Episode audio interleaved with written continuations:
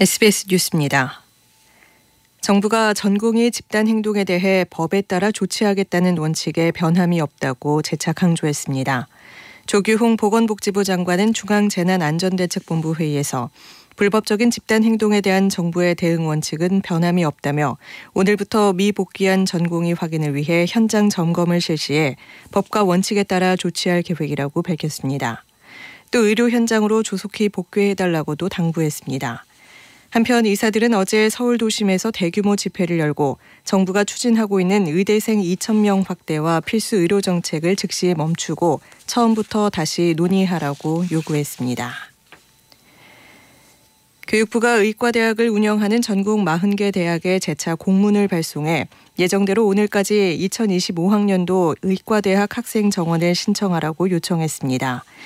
의료계가 대학 총장들에게 증원에 대한 의사표명을 자제해달라는 호소문을 보냈지만 교육부는 각 대학이 정해진 기한 안에 증원 신청을 하지 않을 경우 임의로 증원해주는 일은 결코 없을 것이라며 강경한 입장을 유지하고 있습니다. 4월 총선에서 서울 중성동갑 출마를 준비했다가 민주당의 공천 배제 결정을 받은 임종석 전 대통령 비서실장이 오늘 오전 SNS에 당의 결정을 수용한다고 밝혔습니다. 탈당이나 신당 합류, 다른 지역구 출마 등 거취와 관련한 언급은 없었습니다. 이와 관련해 임 전 실장 측은 SBS에 일단 문장 그대로 해석해달라고 전했습니다.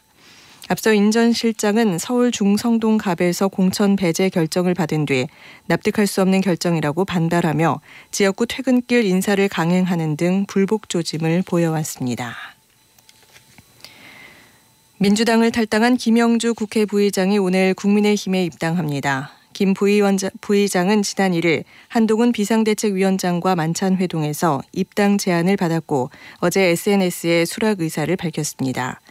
김 부의장은 앞서 민주당 공천관리위원회로부터 경선 감점 대상인 현역 의원 평가 하위 20%에 포함됐다고 통보받자 모멸감을 느낀다며 탈당을 선언했습니다.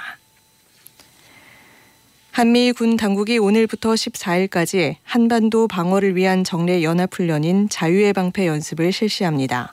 한미 군 당국은 지휘소 훈련과 함께 연합 공중 강습 훈련, 연합 전술 실 사격 훈련, 공대지 폭 합격 훈련 등 실기동 훈련도 벌입니다.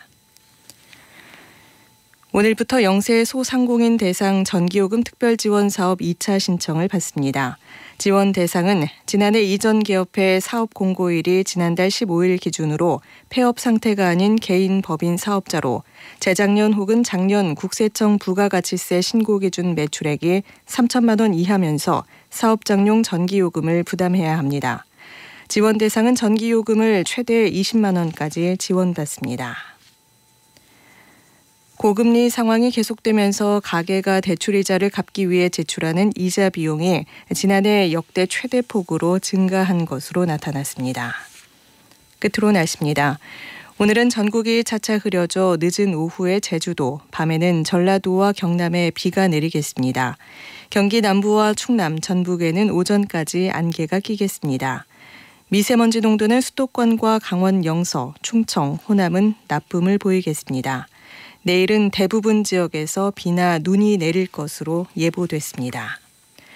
서울의 현재 기온은 영하 1.4도, 습도는 67%입니다. 정미선입니다.